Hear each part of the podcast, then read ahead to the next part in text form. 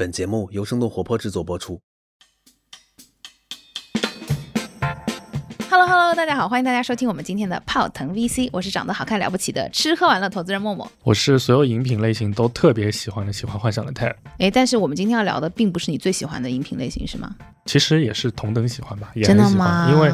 奶茶奶茶要有奶也可以加咖啡嘛，对吧？啊，所以这么快就引入我们今天的话题，所以我们今天要聊的是，哎，无意中又 Q 到了前几期的一个嘉宾奶咖，奶咖，对对对，对，所以我们今天要聊的是咖啡的这个哎，好像这是我们第一次聊一个垂类的消费品类，是吗？嗯，所以就是这期节目也蛮有私心的，就是可能未来不久我们还会再聊一期奶茶，是吗？每个品类都值得被重新聊一次。尤其是我们喜欢的品类，好油腻哦。毕竟咖啡就是这么腻腻的。呃，这么快就开始了。号外，你们知道吗？咖啡巨头雀巢慌了，他慌了。在二零一九年天猫双十一速溶咖啡榜单上被三顿半压过一头之后呢，二零二零年雀巢终于在双十一又重新回到了咖啡的榜首。那事实上，雀巢在这个之前已经跟随着国内的这样的一些创业咖啡品牌一起，有推出过一些诸如大白兔咖啡啦、抹茶咖啡啦、果萃咖啡这样的新型口味的咖啡。那在 B 站上面的这个 雀巢奇葩口味大赏的这个视频播放量也是非常高的。那其实除了雀巢以外呢，最近接连宣布融资的 Manner Luckin 等新型的咖啡连锁也成功的卷到了星巴克。呃，星巴克不仅最近几年也频繁的在推出一些这个新口味的咖啡以外呢，他们也开始去进行猫爪杯啊这样的一些比较适合年轻人的口味的呃新的周边产品的销售。那最近他们还开始了 Starbucks Now 自提点的尝试。那今天我们的话题就是，你知道吗？中国的咖啡新品牌已经卷到了雀巢和星巴克了。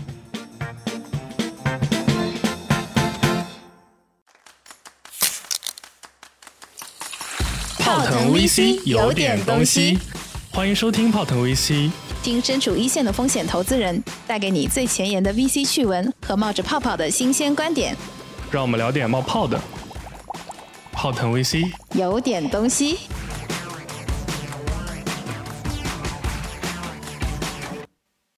对，然后所以今天其实我们为什么会想要聊这个话题呢？是因为最近看到了一些很好玩的新闻，然后有一些奇奇怪怪的奇葩 口味的咖啡。哎，你别说，真真的是有哎，就是有那种你完全意想不到，竟然可以出这种咖啡，真的很奇怪。比如，比如就是有很多这种果味的咖啡啊，就是它其实咖啡味道里面还会带某一种果味，比如说橙子味啊、柠檬味啊，对吧？就是通过冷萃的这种技术，所以其实之前确实，起码我是没有喝过这，包括那个最近特别喜欢的一种叫做就是栀子花味的，哦，就是就是那个叫 C，应该是 C So 里面有？对的对的，然后它会有小花瓣在里面。对对对。对对。我自己其实之前很早的时候，在夏天我很喜欢喝气泡美式。气泡美式就可以带咖啡就可以带气泡，对，就是它其实应该是苏打水跟那个美式、哦冰美式混在一起我以为是那个冰块里面，然后用什么技术，然后可以慢慢的释放。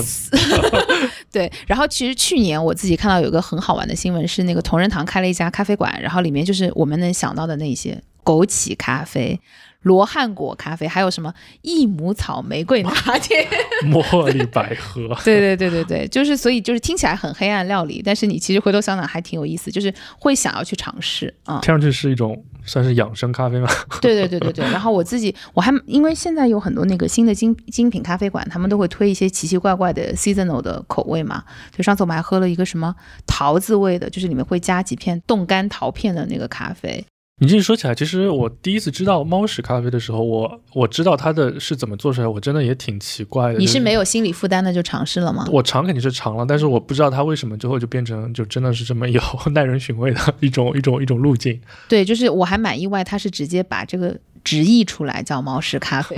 我也以为我以为一直是有什么什么东西在里面，对我没想到就是字面意思。对，就是字面意思就非常直白。对，然后但是怎么讲呢？就是我觉得可能跟前几年相比起来的话，这几年咖啡确实成为了年轻人就是越来越明显的一个消费的风潮，对吧？我觉得这个里面其实有很多的我们看到的线下的一些，除了呃星巴克、Costa 为代表的上一辈的连锁以外，很多新型的这个更潮流、更有趣的连锁的出现。其实还有另外另外一个很主要的原因是有很多新的这个消费品品牌在咖啡这个品类涌现出来，比如说类似于三顿半呀、永璞啊，然后包括像玉田川石萃啊等等之类的这样品牌。嗯，所以今天我们会来聊一聊这个话题。对，所以 Ted 你自己就是我不知道你平时喝咖啡的时候会比较关注一些什么样的特点？就是我，我可能是那种体质是还稍微特殊一点，就好多人喝咖啡是提神或者养成习惯嘛。就虽然我是有失眠的困扰的，有的时候，但是我发现我喝什么东西跟是不是失眠其实是完全不相关的。就是我喝功能性饮料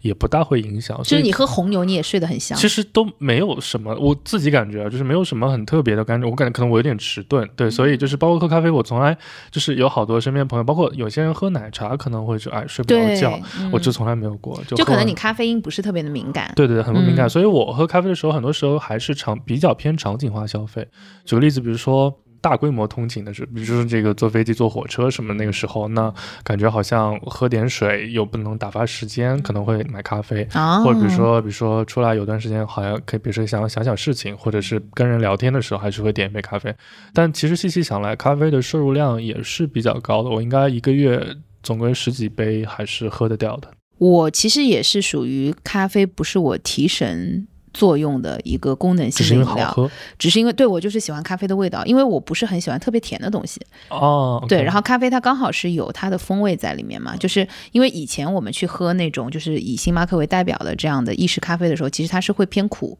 就因为它都是深烘豆嘛。但现在有很多的精品咖啡，其实它会它是这个中烘或者浅烘的，你可以在里面喝出很多不同，比如说。坚果味，然后比如说花香，一些橘子啊、柑橘类的这样的风味在里面，就是你还会觉得蛮好玩的。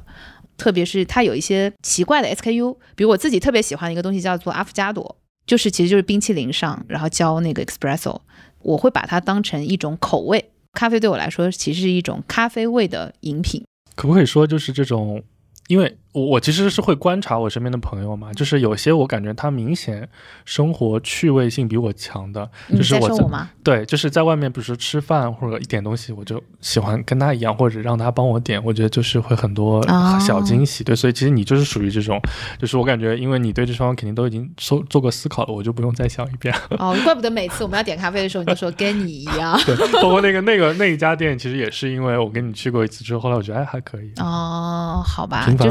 是要为他打广告吗？暂时不用。那还是也就这样了。所以，所以其实挑一两种你最喜欢的口味，除了刚刚的还有吗？对，我觉得一个是气泡美式吧，还有一个就是比较特别的是那个最近其实虽然很多人喜欢喝燕麦拿铁，对不对？但我有一个就是黑暗料理 SKU 是大家很不喜欢的，我蛮喜欢的，是椰汁兑的那个美式。其实那个味道是有一点点怪，有人说像洗脚水的味道，对。但我觉得，因为我本身还蛮喜欢喝椰青的那个味道的。椰汁是种很奇怪的东西，它好像跟其他东西饮料对搭对调，好像都奇奇怪怪的，都奇奇怪，对，都像只有自己只喝椰汁还可以。对对，还有一些就可能真的是把咖啡用在一些其他的甜品的料理上。对，阿芙加朵是我一直我自己会 DIY 的，因为你知道那个不是有很多新品牌，他们其实都有冷萃液嘛，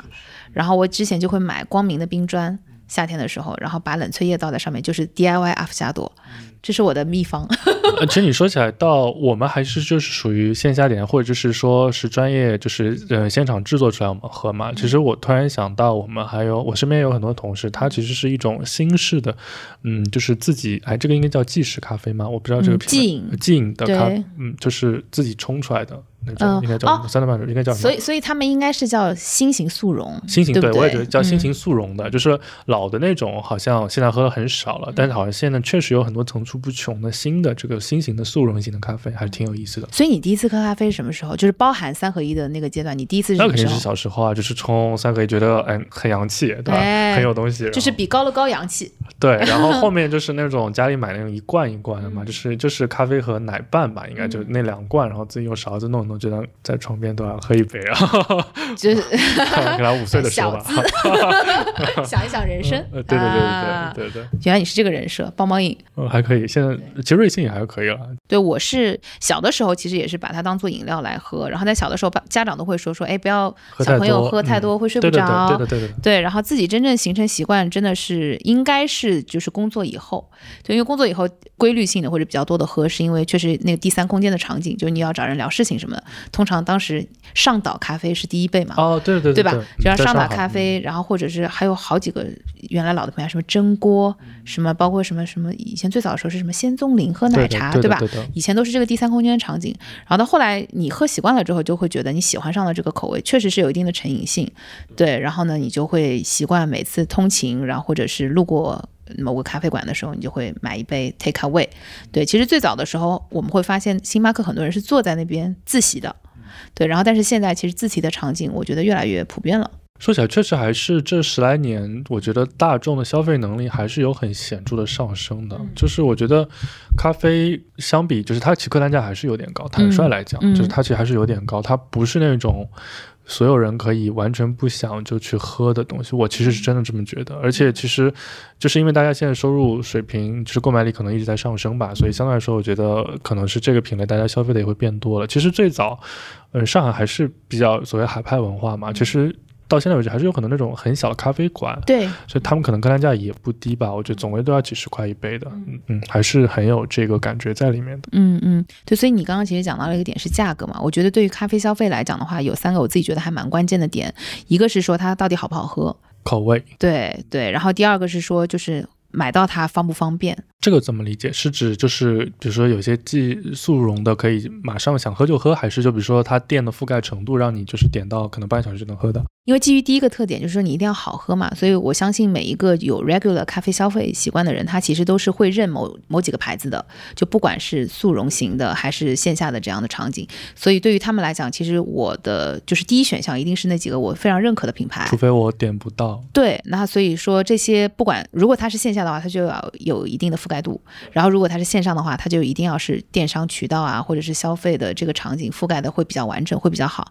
那第三个，我觉得其实才是价格，因为它毕竟是你要就是虽然它是一个长期消费，所以价格相对来说会比较敏感的，但是毕竟是吃的东西，对对。然后我觉得大家可能会先考虑前两个，然后才会去看第三个。嗯，其实你这么如果按这个框架来分析，其实大部分类似的品类可能都多多少少有点类似比。如说一点点，奶茶，对不对？对 对也多多少少有一点。对，但咖啡应该还是有一些人，他就是很不喜欢咖啡的味道，还是多多少少有的。而且咖啡里面其实还是有一些奇奇怪怪的这个类型，还是挺奇怪的。就像就是生动活泼，应该就是去年年底的，就是过年的礼物里面，其实他把很有心的把我们每一档播客和每一种咖啡做一一对应了嘛。我们应该分到的是，耶加雪菲，就这个其实说实话，就是你完全不知道它我其实完全不知道，而且我它是什么呢？就是 就是其实它是因为它是精品咖啡嘛，对，然后所以它是呃，我们刚刚讲的它不是深烘，所以它这种是每一种不同的类型，它是会对应了不同的风味的。就它其实是用的豆子，然后包括它烘焙的技术，其实都会有一定的差异化。然后对应我们的那一款，就是喝起来是比较明亮活泼的感觉，哦会一些果味，然后有一些风味在里面。你说到明亮活泼，我真就是也反正这也勇于暴露自己的短处吧。最早他那个做成的是挂耳咖啡对嘛，，嗯，我其实之前不知道什么挂耳咖啡，我就把它撕开来，然后开始泡水。你是直接把那个粉倒在杯子里，对啊，然后我觉得还挺好。过一会儿发现我 还用开水冲了嘛，过一会儿发现哎，怎么沉淀了像中药一样？怎么回事？把咖啡渣直接一起喝进然后我。就研究，我觉得不可能啊！这现在这是我搞错了吗？难道是奶茶吗？然后我后来研究半天，才发现原来它是把那个就是那个东西挂在那个杯子上，然后用水去去泡它就可以了，有点像是茶包一样。哎，所以你这样说的话，其实那些新品牌，就比如说像三顿半这样的品牌，其实还蛮适合你的，对吧？因为它足够简单，它就是你直接倒进去，然后再倒水就好了。就是有点明珠暗投的感觉。对不起，生动活泼对不。起，对不起，老板们。我们刚刚讲到，就是有一些新的奇奇怪怪的这一些咖啡品类嘛，然后包括像你说，可能有的人他不是很适合去喝那种就是不加奶不加糖的咖啡，所以我们会发现现在有很多新型的咖啡连锁，他们推出的产品有奶茶化的这种趋势。对，就比如说他会加很多的奶，然后他会加很多的其他的调味品，甚至是比如说加一些珍珠和一些其他的。之前有看 Peace，它有出那种加燕麦爆珠的东西在里面去，就是增添你的喝这个咖啡。饮料化的程度和趣味性。对对对对，然后所以就是其实最近也看到很多类似于 Manner 呀、M Stand 呀，然后包括瑞幸又拿到一轮新的钱，对然后，Teams 也拿到对 Teams 也拿到钱，然后还有一些就是呃消费品品牌，像玉田川、石萃，然后三顿半，其实也是一直在融资的。对，一方面就是线下的这个这个咖啡的业态，线下店持续的在拿钱；，另一方面就是新的咖啡消费品品牌也一直在拿钱。感觉这个领域还是木头两旺，比较火热的。像做一个锤炼来说，它是在前有星巴克这样的，就是和几家超级大型的连锁化，在前也有这个很传统的这个对对对对对情况下，嗯。其实还能插出来。就这个，因为我对消费品的品牌的投资倒没有那么熟啊。就这个，你会觉得是一个什么样的契机？是现在所谓的我们所谓消费分层吗？还是为什么？就他们这些，我们先说消费品品牌吧，这些新的咖啡品牌，他们的一个为什么会层出不穷的一个底层原因到底是什么呢？哎，首先你有发现他们就是起来的，就是怎么讲，就是位置或者他们起来的场景有什么变化吗？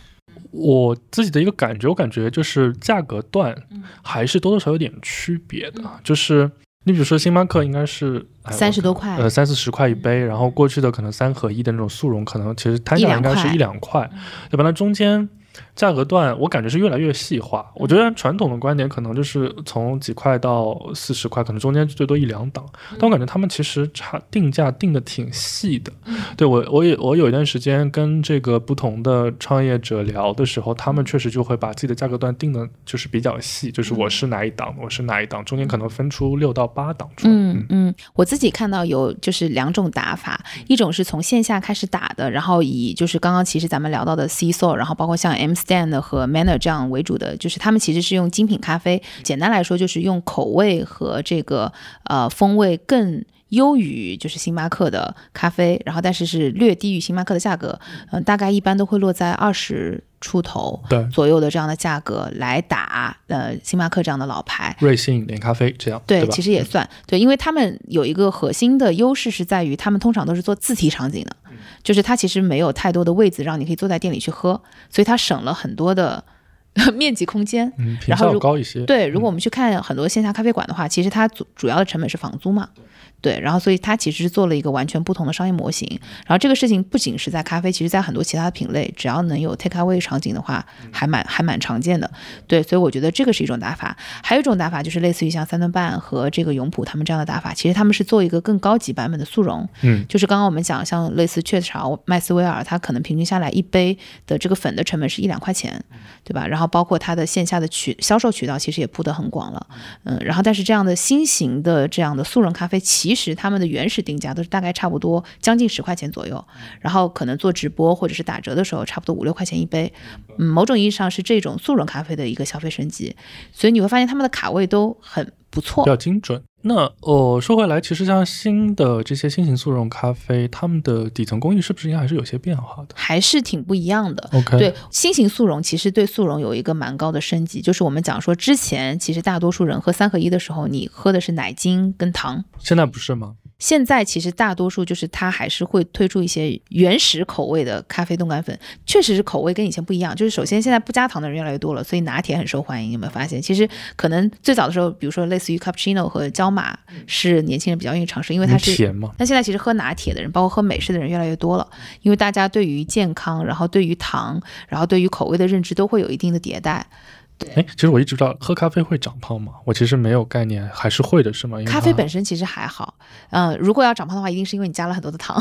糖和奶因为因为奶也很很健康嘛，对吧？嗯就你想一杯咖啡里加的奶的量其实还也还好。OK，、嗯所以所以就是新的技术的话，体现在就是他们其实从生产工艺上会有一些不同，然后这样的一些新的冻干里面，它为什么会有风味呢？就是它其实加了一部分这个呃类似于像原原材料的这样的粉。简单来说呢，就是它在原有的这个速溶咖啡的基础之上，又增加了一部分的配比是有原始风味的咖啡粉，所以就是你还原出来的那个口味会更好。说起来，其实从原料端，咖啡豆应该是全球供应链应该还应该是比较集中在几个地方的，是吧？嗯中国应该有，我不知道你有没有看前两年有部电影叫《一点我就到家知道一点》，就到家嘛，这个我看了，他讲的应该是中间有有一个小的片段是这个一个创业者在云南种一种特殊的咖啡豆，嗯是吧？对，然后他那个小粒咖啡豆其实就是阿拉比卡。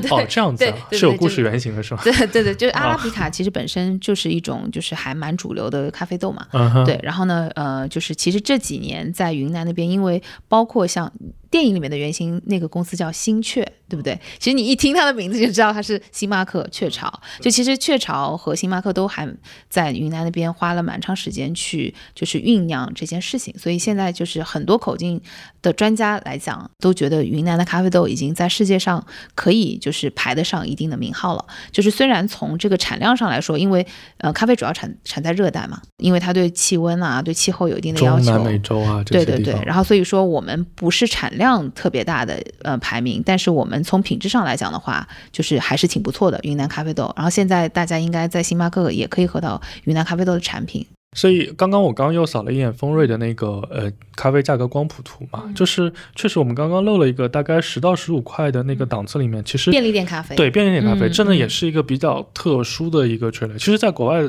大部分的那个便利店都有那种咖啡机，它其实没有品牌的，它就是有一个咖啡机，可能一一美金或者五十美分，就是你自己去都自助的，你自己去搞吧。然后，但因为这个国外消费咖啡是一个很通用的场景嘛，就是早晨喝杯咖啡，对吧？就是相当于是吃过早饭了。那我们其实中国人对应的应该是什么豆浆之类的嘛，所以其实，在便利店里面把咖啡机铺起来，其实也是一个前两年的一个一个一个风潮吧。哎嗯，这个里面我就要反问你一个点了，因为其实便利店在国内的普及并没有那么广泛。也是，对，很多地方就是它只有一些小型的区域连锁，然后它其实不是那种大型的连锁，然后包括那个区域可能本身对于咖啡呃消费的习惯的人群没有那么密集，所以你会发现对于便利店来说，它是否会购置一台咖啡机？因为通常这个便利店咖啡都是现磨的，对，就是都还是需要一定的这个 capex 的投入的，对，对吧？对对对，重然后资产的投入，对，所以就是不一定这件事情就是在前几年是一个好的时间点，但是这两年会越来越火，就是因为 take away 的，就是自提的这个场景已经普遍得到大家认可了。它的客单价可以比速溶高一些，比如说十块钱左右，但是它一定要比星巴克或者就是比连咖啡这些要低一点。就在这个档次，我觉得确实也是有存在的。就是想起来的话，因为比如说就是便左边是便利店，右边是星巴克，其实你有时候想想看，如果你对咖啡本身没有那种要求的话，其实喝那个也是 OK 的。特别是如果是功能性场景的话，其实你就是需要一杯咖啡提提提神对我还要 Q 一个，就是很容易被忽视但是很重要的玩家，就是麦当劳。就我最喜欢的快餐品牌，对对，然后麦当劳的卖咖啡，其实你会发现，它其实不是第一个来做这件事情的，但是它去年集中的做了一大波，就是它的线下店的呃翻，我们可以说什么翻新吧，对，对，然后或者是品牌升级，因为很多地方没有便利店，但是麦当劳几乎是无处不在的。我其实真的觉得，就是有一些这个全球的餐饮巨头，它其实真的核心运营能力很强。就你像麦当以麦当为例啊，它首先它很早就剥离出中国的业务，做一个独立的实体。它其实本地化做的一直很好，就是早些年就是本地的口味。但是近些年呢，其实因为中国的在 C 端就是跟消费者进的这些变革，真的其实很快。我觉得其实可以这么说，就是中全球电商或者游戏啊，或者很多业务，其实是中国是走在全世界前列的。嗯嗯，然后也带来了新的流量，对对，因为有很多可能嗯跟它原来并不一定完全重合的流量，也会在这个场景步入进咖啡店，步入进卖咖啡，而且在非餐点。就是非就餐的时间点，也会有很多人去到他店里面去，而且确实，因为本身西餐也是舶来品嘛，就是觉得里面做咖啡也挺正常的。比如说广州酒家要是做一块卖咖啡，感觉还是挺奇怪的。哎，马上明天就有了。对对，所以，嗯，所以说回我们其实最熟悉的一个领域啊，就是我们说回品牌，不管是这个新的咖啡品牌，还是就是开线下店，但是线上线下一体化的新的咖啡零售的这些业态。其实现在最大的渠道应该还是线上吧，我猜。对，其实嗯，刚刚我们有聊到很多的品牌，除了类似于比如说像麦咖啡，然后包括像全家这样的便利店咖啡，他们是在既有体系去做了很多的资源复用以外，对我们看到的很多的新的，不管是线下连锁还是一些新的零呃零售商品的品牌，其实都是通过新的渠道涨起来的。像比如说三顿半，然后永璞，然后石萃这样，他们其实真的是跟着这一波电商的红利起来的。然后特别是呃直播，然后还有内容电商的红利期来的，他们的消费者，因为我们。刚刚讲为什么会有很多新品牌，还是层出不穷的会迭代出来，还是代际更替带来的口味的变化也好，然后带来他们消费习惯的变化也好，所以在新的流量红利下，一定会有新的品牌出现。对，因为原来的那些传统品牌已经不太能很好的 cover 和就是满足他们用户的需求了。对对，现在的年轻人跟我们的口味是不一样的还很年轻 啊。永远年轻，永远热泪盈眶。呃，对，所以就是我们两个喝咖啡的口味是不一样的。对，其实你如果说回到线上渠道的话，我觉得还是真的很难绕开淘宝，因为。就是整个现在通盘近两年大概大致是线上零售大概是十万亿的 GMV，淘宝自己还是要占到六七万亿，就是可能剩下可能京东啊、拼多多可能就是在一两万、两三万这个区间，大部分首先是淘宝，其次就是我们今天看品牌的投资啊，它跟我们当年投平台，不管是垂类还是 B to B，很大的一个不同就在于。其实品牌很多时候是这个这个领域起来了，其实多多益善的。就比如说今天你上了 A 公司上市了或者做得很好，但是 A 不是赢家通吃的。嗯，这个赛道起来之后，它会变相的把赛道繁荣之后，会出更多的它的小兄弟们。可能上市公司有两三家，中型的公司有有几十家，小型公司就不计其数了。哎，其实去年我不知道你有没有关注那个，不管是双十一还是一些其他的榜单，你会发现。细分品类的 top ten 都是新品牌和 established 的品牌掺掺杂在一起的，对，就是通常可能比如说第一、第二名是一些我们耳熟能详的传统的大牌，然后但是你会发现三到十名就是很多很多是就是成立可能不满一两年的一些新品牌。那其实呢，在这个呃 CBN Data 和天猫联合推出的二零二零线上咖啡市场消费者洞察报告里面，我们有看到一些比较有意思的数据。首先呢，从这个消费基数上来说，虽然速溶咖啡和咖啡粉还是占有了比较高的比例，但是呢，类似于像咖啡液、滤挂咖啡和胶囊咖啡这样的新品类，其实异军突起。那尤其是咖啡液和这个挂耳为代表的这样的滤挂咖啡，其实都是我们这样的一些呃创业新品牌的天下。包括像这个玉田川的挂耳咖啡和永璞的咖啡液，以及三顿半的冻干粉，都是在双十一中表现非常好的。那呃，除此之外呢，其实我们天猫有把这个中间的咖啡消费力量 分为了这样几个人群，呃，一个是新潮去玩族，就是以这个九零九五后年轻人为代表的，还有呢花式口味控。精致生活家、自律都市丽人和小资文艺咖，那么这个里面其实以这个新潮去玩族和花式口味控为代表的这样的年轻群体呢，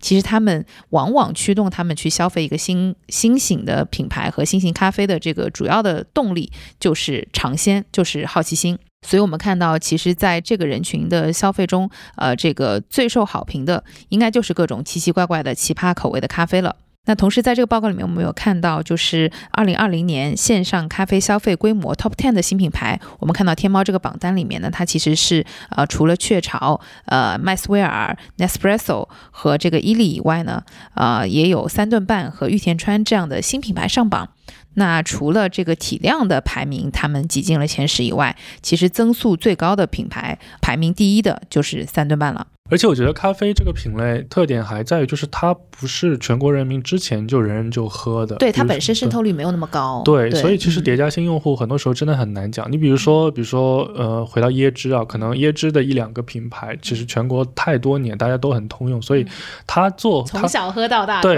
所以其实它做电商的话，只存在于它做与不做，只要它做的话，电商效果一定很好。但是对于像这些在广义上还是属于新品类的这些，比如说咖啡吧，其实。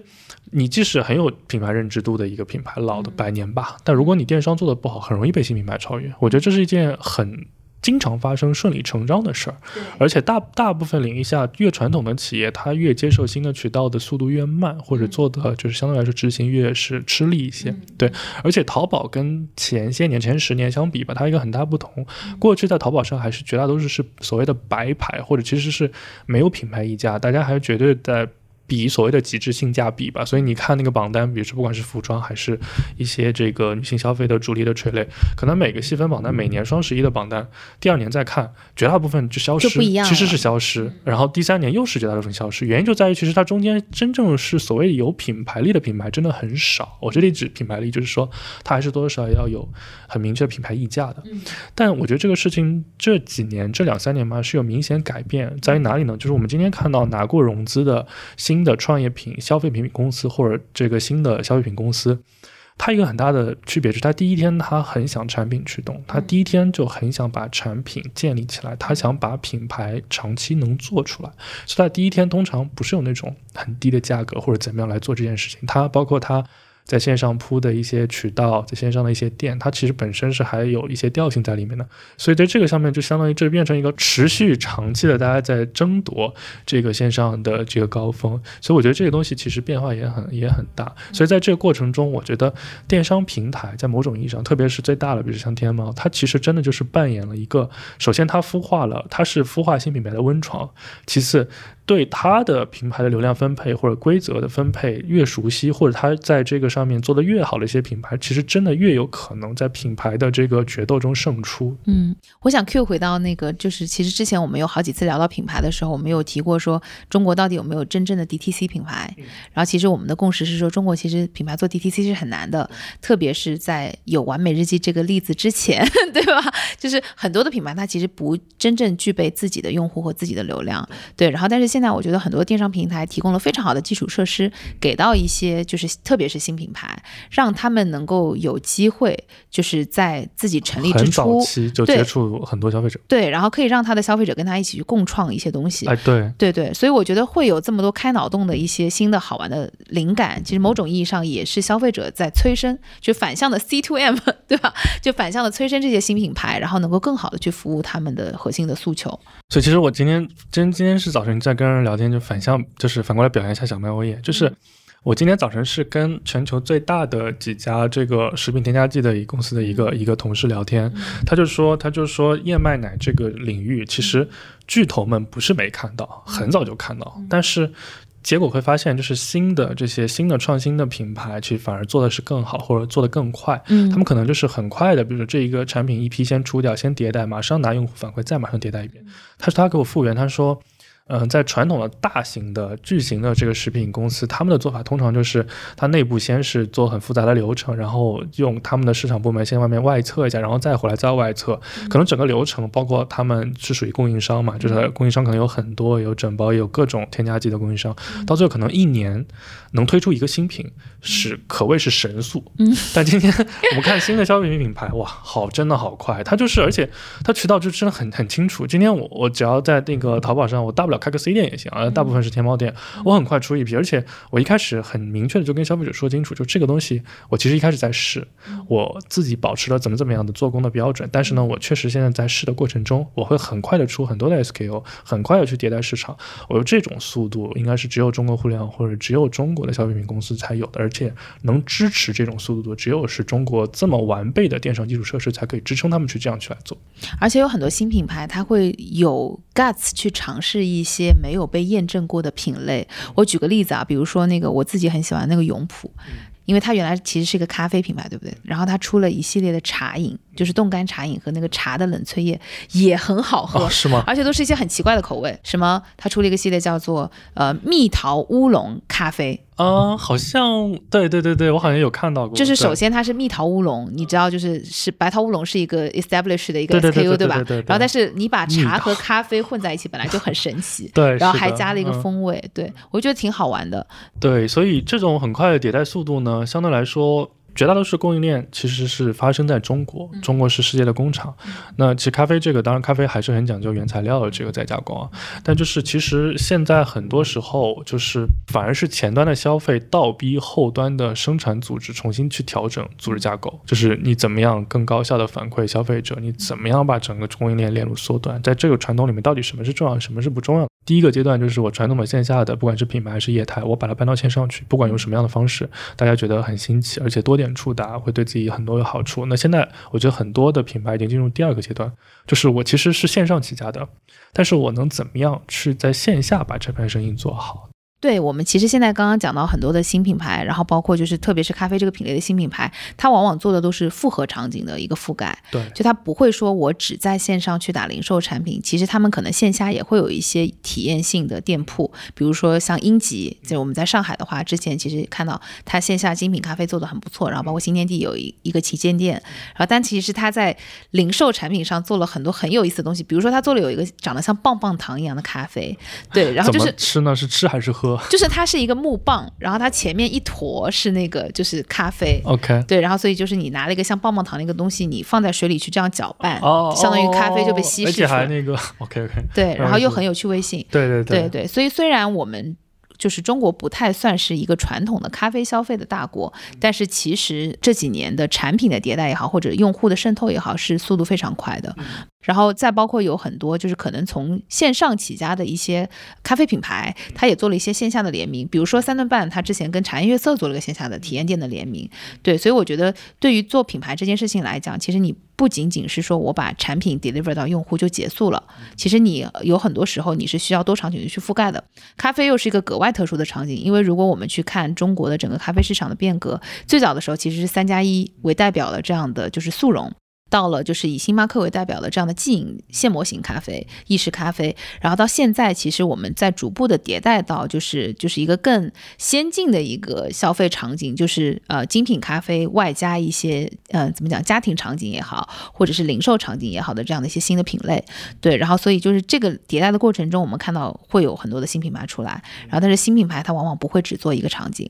然后就是，其实他是希望说，我定义这个品类之后，用户在想到要喝咖啡的场景，就是他在哪里都能找到我们。对我觉得这个是很神奇的。对，就比如说我自己之前就一直会去英吉的那个线下店喝咖啡的，所以在他出了冻干粉之后，我就第一时间买了冻干粉。然后有很长一段时间，我是只买那个英吉跟永璞的冻干粉喝的，然后还有冷萃液呀、什么的。它那种东西就是你冲起来会自己再加一些，比如说添加的一些味道或者添加一些。它会有很多的延展的可能性。如果我们讲到说这个现磨咖啡的话，其实我不知道你家里会用咖啡机吗？或者用胶囊机之类的，坦率来讲，以前买过，但是后但面是积灰了，就是因为很麻烦，对不对？就是一个是你使用起来很麻烦，因为你还要买豆，然后再去磨，然后再冲然后另外一个清洁啊，清洁真的好烦。对，而且还有一个痛点是说冲出来很烫，你其实喝起来也不不容易。然后我当时一开始被种草三顿半的那个场景是，它可以直接用冰牛奶去冲，对它好像对水温是没有要求，对。它对温度没有要求，而且就是你想，它就不会被稀释了。就是因为如果你拿水冲了，你再加奶，它其实味道是被稀释的。然后如果你直接拿奶冲，是不是很浓郁？然后还有一个场景是说夏天的时候，你想喝冰咖啡，你一个是你加冰块，但是很多人家里面没有这样的习惯，是我会冰备一个冰块的，对不对？没有的，对，然后所以就是我很喜欢的一种喝法是用冷萃液，就是直接加气泡冰的气泡水，因为你会冰很多汽水嘛，然后包括有的时候你会冰，比如说你就用雪碧或者是一些 其他的这个果汁等等饮料，你直接去冲那个冷萃液，风味是，哎，我我感觉你在流口水，对，因为我突然想起来，就其实我觉得这其实个世界大同啊，其实大家都是想追求奇奇怪怪的味道。我就读书时候，应该就是国外的星巴克有一种叫 pumpkin spicy 啊，就是南瓜，啊，它是 seasonal 的，对，就是它会在万圣节的时时候出就，那前后，而且其实说 spicy 也没啥，但但就是 pump 是南瓜的，其实这国内好像就完全也没出过。有出过，有出过是对，但啊它是的确是只有在万圣节前后的时候会出南瓜味的拿铁，对。然后还有就是每年的那个就是圣诞节的时候也会有圣诞节的红杯嘛，我觉得我们聊这个话题真的完全没有任何利益冲突，因为我们俩都没有投过咖啡。嗯，我很想投，然后但是就是因为还没有遇到有缘人，所以你要所以你要说谁不好吗？我的点是，啊就是我们今天如果展望一下这个行业的未来，其实完全没有目的性的，因为我们利益非相关嘛，就是大胆的就说出我们真的没有利益相关，所以可以实话实说。所以未来这个赛道，我觉得还是在过程中啊，你会觉得未来这个咖啡。就还是回到品牌吧，它会是什么样具备什么样素质的这种这种创业公司或者这种品牌，我们就说品牌吧。我必须要老调重弹，就是我的那个男二号品牌的逻辑。我觉得它真的是要做到无处不在、无孔不入。就是前面我们有 Q 到的，就是它可能新零售它要做得很好，零售型的产品它要做得很好，然后呢，它的品质要有足够稳定的保障。对我举一个可能不是这个品类的例子，比如说我觉得海底捞就很牛，就是它是一个你在店铺吃的时候，它服务做得很好，对不对？所以你已经很认可它品牌了。然后你会发现它推出的第二个产品是火锅外卖，然后做完外卖了之后，首先火锅以前没有人有这个认知可以做外卖的，对，然后他就拓宽了自己的场景。第三步，他是开始卖底料。卖一些原材料，所以你就可以自己 DIY 了。然后第四步，他现在又跟随做了自热锅，嗯，对，然后所以就是，其实如果你在就是需要吃一个自热小火锅的场景有有选择的时候，其实我自己会去选 海底捞的那个小火锅的，对，然后所以我觉得对于咖啡品类也是一样的。其实你最好的选择永远是喝现磨，然后最好是比如说有咖啡师帮你做手冲，然后又好喝，对不对？然后又有那个体感，但是往往我们日常生活中没有太多这样的奢侈，所以我觉得就是最好的品牌是说它又可以做。最极致的体验的场景，然后它又可以给你一个足够简单的方案，让你可以在家里面自己就可以完成这个仪式感。对，然后以后就是我觉得新品牌要能够去定义这个品类吧，就是它一定要把多个场景的覆盖都做得足够好。嗯重新定义咖啡。对，就是要无处不在、无孔不入，而且你一定要做的比男一号要来得好。就是我们这里就不 Q 男一号是谁了，对吧？但至少我们看到的所有的这些新品牌，他们不管是做新型速溶还是做现磨咖啡，其实跟我们以往比较熟悉的那些品牌都是有很明显的差距的。我们不说谁好喝或者不好喝，但他们的口味一定是非常迎合现在年轻人的需求的。就比如，嗯，之前我跟一个做这个新品牌的，呃呃 CEO 聊天的时候，他就有提到说，其实有很多人不是有 regular 的消费咖啡的习惯，所以他们就 push 自己说，就是每个月或者至少是每两个月，他们一定会要推出一些奇怪的联名和新品，就是给用户一个走进店铺的理由。对，因为有很多人他可能已经有 regular 的，比如说去喝奶茶的习惯了，但是咖啡可能偶尔提神或者是一些社交场景。那为什么我们要拉他更经常的来走进咖啡馆呢？是因为我们为了让他养成喝咖啡的这样的一个消费习惯，所以我就要给他足够的理由，就是我今天推出一个，比如说跟某某某的联名款，然后明天推出一个，比如说某某影视剧的一个主题，后天推出一个怎么怎么样的季节款，包括我喝过很奇葩的有什么杨枝甘露咖啡之类的，我真的有尝试过，就是嗯，不说它好不好喝吧，但至少你会有一种猎奇的心态，会想要去尝试，对，然后特别是对于现在的很多的年轻人，因为他们跟我们不一样，就是他们的第一口咖啡不是三加一，呃，不是二加一哦，，对吧真的？有可能。对对对，嗯所以就是我们在很多就是有很多可能喝惯了这个呃意式咖啡的人，他可能一开始比如说他去喝一些新品呃新品牌或者是一些新的类型的时候，他会有一些不喜欢，他会觉得这个东西怎么这么不好喝，或者有些人他就是不太喜欢喝不加奶的咖啡的时候，他就会觉得这个东西怎么这么难喝，对吧？但是现在很多的这个新品牌，它是存在说我就是你接触的第一个这个品类的品牌和产品的时候，它就有很多去定义这个品类的机会，嗯、所以我觉得对新品牌来说是一个挺好的时间窗口。其实我觉得你特别喜欢男二号这个逻辑和这个法则，就是你是在从其他领域归 归归纳出来，然后应用在投资领域的，对吧？应用在所有的我喜欢的投资领域，对，喜欢嗯无孔不入的感觉。因为你要想啊，就是我们的社会也好，或者是这个是呃这个行业也好，它发展到这个阶段，其实男一号的位置早就被占掉了，就是因为以往的那种广告和就是都有传播方式。现成的巨头存在。对，比如说原来我们说牙膏就等于高露洁，对吧？然后或者是我们说咖啡就等于麦克斯韦尔或者雀巢，对吧？我们举个例子啊，比如说这个汉堡包就等于麦当劳，对吧？对不起啊，打扰了，冒犯了。对，但 anyway 就是说，其实除非你真的是一个全新的品类，比如说。泡泡玛特定义了盲盒，对吧？但对于很多我们要做的传统的大品类来讲，因为大品类通常。对对，所以你的对于新品牌来说，你一定是从男二号的角度来切的嘛？你觉得呢？我觉得其实挺有道理的。其实这个无孔不入，我觉得说的挺好的，因为其实很多时候，呃，投资圈会造出很多概念，我觉得真的还不如这个我们朴实无华的语言，其实一下子就觉得很，呃，确实它确实对的。就像之前很多中年大佬很喜欢用婚你在姻说谁？婚姻和爱情举例子，是我觉得其实你吗风趣幽默啊，我还不够啦。对，比如说，其实刚刚讲的，其实我觉得我们前面多多少都 cue 到 cue 到一些点。就第一个，其实谈的还是它场景的丰富程度的问题。嗯这个丰富程度，除了像像早些年的星巴克，也是通过标准化的线下的打法，然后使得就是说我在咖啡馆里除了喝咖啡，还可以有社交或者是有这个交互的这个存在，多场景。而且我们讲今天的新零售也是线上和线下，其实也是多场景的融合，对吧？然后讲到多品类，其实现在真的跟过去不一样。就像早晨我也真的聊起来，就是过去薯片可能就两三种口味，而且可能一种口味解释了大部分销量。但今天我们再来看所有的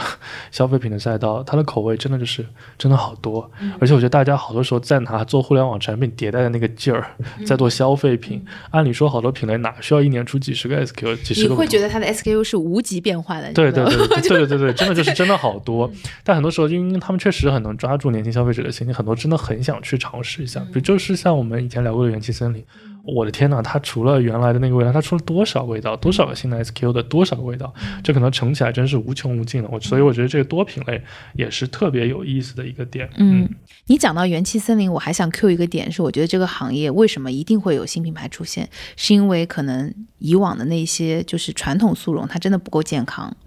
对，就是它因为里面是植脂末跟那个白砂糖会比较多一点嘛，哦对，所以你会发现这样的新品牌出来的时候，它其实第一是它少了很多的添加剂，因为它的嗯、比如说保质期或者是它的生产工艺其实都有很多的迭代。像现在我们喝很多，比如说冷萃，其实冷萃它就是把咖啡液就直接就是直接就把你。急速的冻起来了，对，然后冻干无非是说我再把这一些冷萃液再做一个烘干的步骤，所以它里面其实不用添加太多的添加剂在里面，对，然后本身它的风味里面又没有去添加一些其他的成分来调味，所以本质上它也是符合年轻人消费的一个健康趋势的。最后，其实你讲到无孔不入，我觉得还还可以再 Q 一个点，就是他们其实品类和品类之间的边界也在模糊。就是我们看到，其实很多可能茶饮的，然后的品牌或者连锁，它在做咖啡，咖啡的在做茶饮红，他们互相之间联名或互相渗透。不像喜茶，我我上个月去去线下店的时候，竟然发现它竟然冰淇淋也出了，对，然后你知道吗？我是很早知道喜茶有冰淇淋，因为喜茶冰淇淋是不用排队的。哦，因为它是现成的，对吧？对，啊，就因为那边排一个小时，它这边马上因为冰淇淋你直接现打，你要马上要吃，所以你只要下了单，你去直接可以拿冰淇淋。我第一次也很笨，我我以为是要到叫号才那个，然后我等了很久，他为什么还不叫号？我就质问他，我说你怎么还不叫号？他说你随时就可以来拿，很尴尬，很僵硬。嗯 包括对喜茶其实也出了咖啡，好像对对也是出来。然后刚刚有我们提到就是 同仁堂也出了咖啡，对吧？对，是感觉就是边界感越来越模糊，核心最后还是结果说话吧。就是当然不是所有的联名都是真的有价值的，好多时候可能在削弱双方的品牌或削弱自己的品牌本身。但是我觉得就是这种很跨界的尝技、尝很跨界的尝试，很无边界。我觉得这也可能是我们这个时代的一个很特殊的消费品的特点。嗯嗯，对，而且特别是对于咖啡这个品类来讲，因为它原来传统认知上是一个特别功能性的一个产品，嗯、其实它自己本身额外的一些价值和色彩是被削弱的，但我们现在其实回归到了它的本质，其实把它的消费品的属性其实更加拔高到一个新的一个 level，也希望给到咖啡多一点的空间吧。啊，也很期待他们，呃，有一些新的什么产品出来。我之前还有喝过，比如说像十岁，它真的是很有趣味性，它是做成一个像甜甜圈一样的一个东东，就是它是一个甜甜技圈，巧银记了，对，奇技淫巧。奇迹银巧，嗯奇迹啊，对，奇迹银巧。对对对，就是你会发现他们在通过各种的方式来取悦自己的消费者，然后还是挺行之有效的啊。包括他为什么要做甜甜圈，因为他可能打的就是女性用户，然后他配套的那个小的手冲壶是个粉色的，啊，对能抓住对，就抓住像我这样的嗯老少女的这个这个痛点，对。然后包括像他们推出了很多，比如说，嗯，像永璞叫飞碟什么。什什么返航计划，然后像三顿半也有它的那个小杯子的这个回收计划，其实再打一些环保的概念，然后再从另外一个角度来讲，也是增加他们跟自己用户的一个粘性吧。啊，我觉得都还挺不错的。嗯，对，因为本质上消费越分层，就是同一个大赛道的消费品品牌越多，多多少少每一个品牌还是有自己对应的人群包，我觉得这个还是会明显的。所以慢慢摸索出来之后，每个品牌还是有自己的主要阵地。哎，说到这里，我突然意识到，我们都没投过消费品品牌，呃，咖啡品牌也有个劣势，在今天我们没东西可送了。我们可以送我们的那个生动活泼的那个咖啡吧。有吗？不是没有了吗？就是我们先拍把胸部拍在这里吧，就是如果有的话，我们就可以送；如果没有的话呢，我们就事后再拉赞助吧。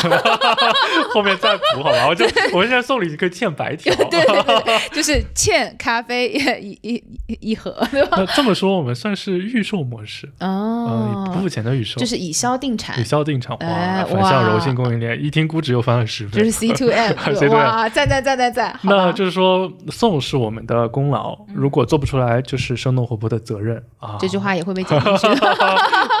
所以最后留点好玩的小问题，你有看过好玩的咖啡馆吗？我觉得我先说，因为我觉得我说你可能比你说掉，就那个猫咖，我真觉得挺减压，就是撸猫的那对，种，真的挺嗯解压的。所以你去是为了猫，而其实喝什么其实是无无所谓的。我不知道是不是因为我现在肯定年纪也不算老，还离得很远，但我现在就是挺喜欢静态的东西。嗯，就我有的时候刷流媒体的时候，看到那个猫猫，就是你就会定住在那就是边反就会会。看一会儿，就就就不是不是你真的上年纪？也也没有，我有时候觉得动物比人可爱，哎，不知道 收回什么意。思？你现在 你现在在跟我录着节目，然后呃对对，所以说回来，猫咖我觉得还是挺可爱的。对，所以你会经常呃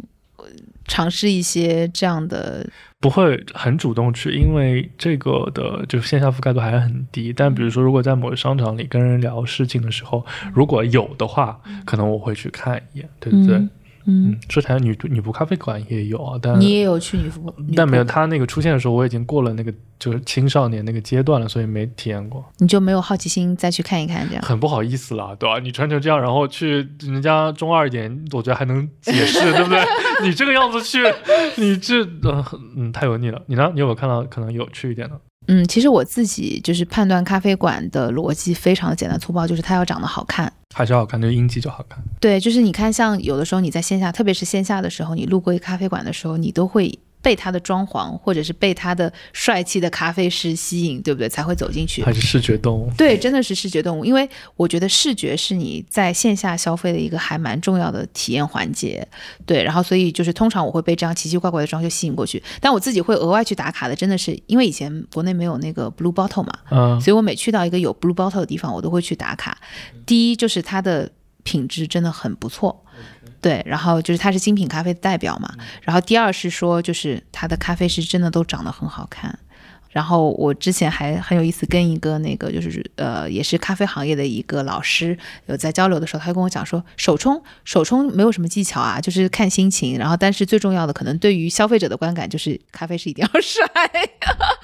对不起，就是可能会有多有冒犯，对？希望咖啡师们不要在我们这期下面陈总在说。这句话的时候抱了个拳拳，抱了个拳，真的是只给我看，别人又看不到，又想录视频，就是就是忍不住抱了个拳，就很担心自己的人设崩塌。没问题，没问题，没问题的。对对对对，然后但是我自己可能就是会比较喜欢的，真的是这样类型的咖啡馆，就是它能够给你营造一个整个的消费的氛围。对，但是我自己有印象非常深刻的是，M Stand 它其实出圈是因为它有那个饼干杯，对对，就是你可以边喝咖啡边把它那个燕麦饼干的杯子吃掉。嗯对所以我觉得这个就是边喝边吃，对，就是甜筒饱了。饱了。好呀，这这期是我们蛮少，我们两个人一对一聊垂直聊一个行业，因为我们今年其实很多时候聊行业都交给了小陈冒泡这个栏目，嗯，好多时候没有进行观点的交流了，可能是不是因为这样，所以我们越来越貌离神离？因为，我们不是因为貌离神离，所以才故意不要对谈的吗？呃，行吧，别展开了，就差不多点到为止了啊！我也报，我也拱拱手，我也拱拱手。对，好吧，那我们这一期就是希望大家给我们留言，聊聊你们见过的奇葩的嗯咖啡馆，或者喝过奇葩的口味，对不对？然后呢，然后，如果有判断力的小伙伴，不妨因为我们听很多很多，我们听我们节目的也是投资人同行嘛，大胆说出哪一家咖啡消品品牌会最终第一个上市？哎，力压群雄。这还有悬念吗？对，然后我觉得就是也可以喷一喷你们觉得不太行的，对吧？啊、然后呢，我们这期的互动礼物，反正先欠着白条，一定会有的以的。后再说，嗯，泡腾白条，对，反正有什么新的晚点再说吧。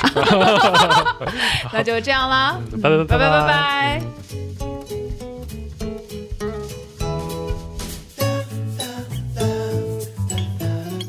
听完之后，别忘了跟朋友们分享一下。关注我们的公众号“生动活泼声是声音的声。”，并在对话框回复“泡腾 VC” 就可以扫码加入我们的听众群啦。如果遇到任何问题，可以咨询我们的小助手。小助手的微信号是声 FM 一，一是阿拉伯数字的一哦。我们下期再见，拜拜拜拜。